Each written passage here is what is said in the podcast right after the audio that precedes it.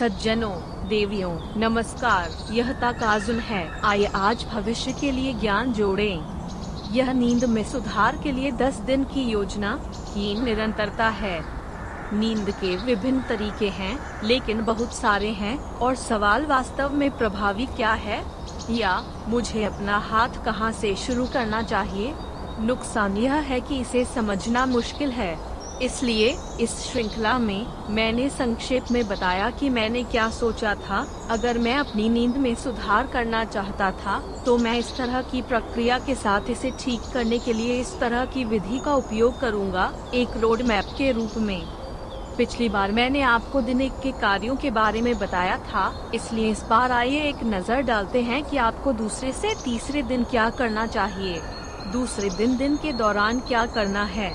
सबसे पहले दूसरे दिन आपको दिन के दौरान क्या करना चाहिए?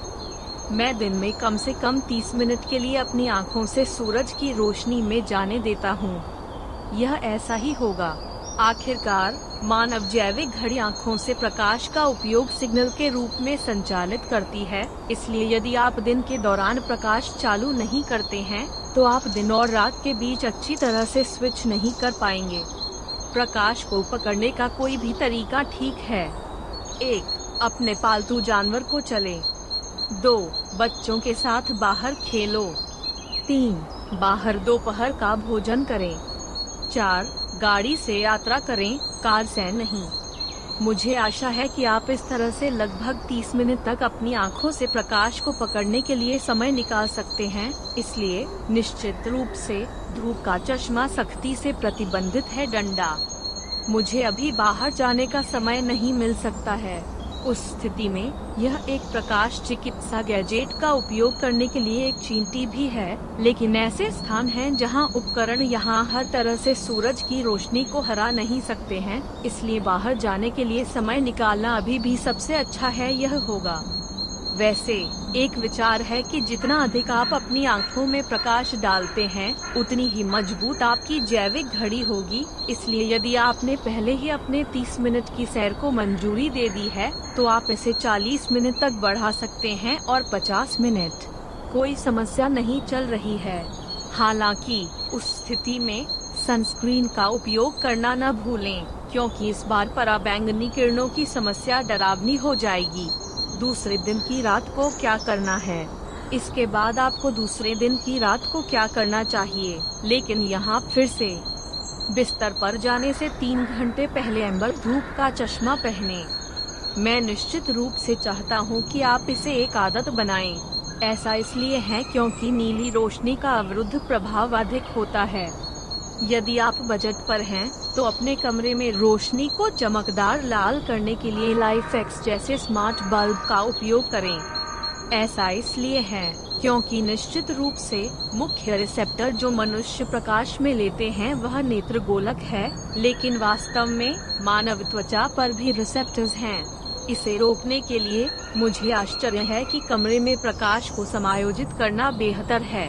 बेशक नेत्र गोलक रिसेप्टर की रक्षा करना सर्वोच्च प्राथमिकता है। मेरे मामले में, मैंने इसे लगभग शाम के सात बजे से 1500 के के कैंडल लाइट स्तर पर सेट किया। तीसरे दिन सुबह प्रभाव का मापन। कृपया दूसरे दिन हस्तक्षेप के साथ क्या बदलाव हुए हैं, इसका रिकॉर्ड रखना सुनिश्चित करें। जाँच की विधि के लिए, यह ठीक है यदि आप पहले दिन के प्रभावशीलता माप में उपयोग किए गए प्रश्नों का पुनः उपयोग करते हैं। तीसरे दिन की रात को क्या करना है? अब आप हमें तीसरे दिन किस तरह की चीज़ों पर काम करना चाहेंगे? बिस्तर पर जाने से 30 मिनट पहले सिर्फ़ एक आराम की दिनचर्या तय करें। यह ऐसा ही होगा। मूल रूप से, सोने जाने से 30 मिनट पहले मस्तिष्क का उपयोग करने वाले किसी भी काम को रोकना आदर्श है, और उस समय के दौरान इसे काम के लिए उपयोग करना महत्वपूर्ण है जो अकेले नसों को शांत करता है। यदि आप ऐसा नहीं करते हैं तो यह एक ऐसा मामला बन जाता है, जहाँ आप बिस्तर पर जाने पर भी सो नहीं सकते हैं, भले ही आप अपने सोने का समय रख सकें। दिनचर्या के लिए कुछ भी अच्छा है यदि आप इस शर्त का निरीक्षण कर सकते हैं कि मस्तिष्क की रोटेशन गति कम हो जाती है। एक, हर्बल चाय, कैमोमाइल की तरह पिए। दो, संगीत सुने जो आपके दिमाग को वैसे भी शांत करता है। तीन स्ट्रेच चार, योग करें। मैं इसकी सराहना करूँगा यदि आप अपनी वरीयताओं के अनुसार निर्णय ले सकते हैं। आदि, इसके अलावा 30 मिनट केवल सबसे कम रेखा है, इसलिए यदि आपके पास अधिक कमरा है तो आप इसे 15 से 20 मिनट पहले शुरू कर सकते हैं, और यह और भी अधिक प्रभावी होगा। वैसे, मेरे मामले में, मैं अतीत में बहुत संगीत सुनता था, लेकिन हाल ही में, बिस्तर पर जाने से 30 मिनट पहले, यह कहने के लिए एक दिनचर्या बन गई है कि मैं बस चकित हूँ।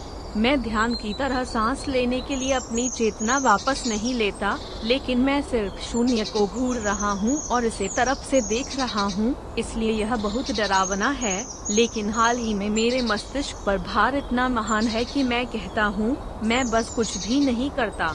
यदि आप इसे अच्छी तरह से नहीं करते हैं तो आपकी नसें आराम नहीं करेंगी। यह 30 मिनट पहले के लिए आराम की दिनचर्या एक बहुत ही महत्वपूर्ण आदत है। इसलिए दिन एक पर ली गई जीवन की सर्वोच्च प्राथमिकता के रूप में इस समय बिस्तर पर जाने के नियम को स्थिति देने के विचार की तरह।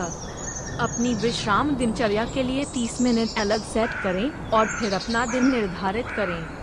मेरा सुझाव है कि आप इसे ध्यान में रखें। हर कोई अप्रत्याशित रूप से अपने विश्राम के समय को मीठा करने के लिए जाता है और वे खेल और टीवी जैसे तंत्रिका रैकिंग व्यवहार करते हैं। फिर, चौथे दिन की सुबह, इसी तरह, यदि आप पहले दिन के प्रभाव माप में उपयोग किए गए प्रश्नों के साथ दक्षता की जाँच कर सकते हैं तो यह खत्म हो गया है। हर व्यक्ति में अपना जीवन बदलने की शक्ति होती है। आज सबसे छोटा दिन है। आइए ज्ञान के साथ कार्रवाई करें और अपने भविष्य के लिए आगे बढ़ें। यदि आप एक सज्जन और एक महिला हैं जो कहती हैं कि यह अच्छा था तो कृपया हमें एक उच्च रेटिंग दें और चैनल की सदस्यता लें। फिर यह फिर से है।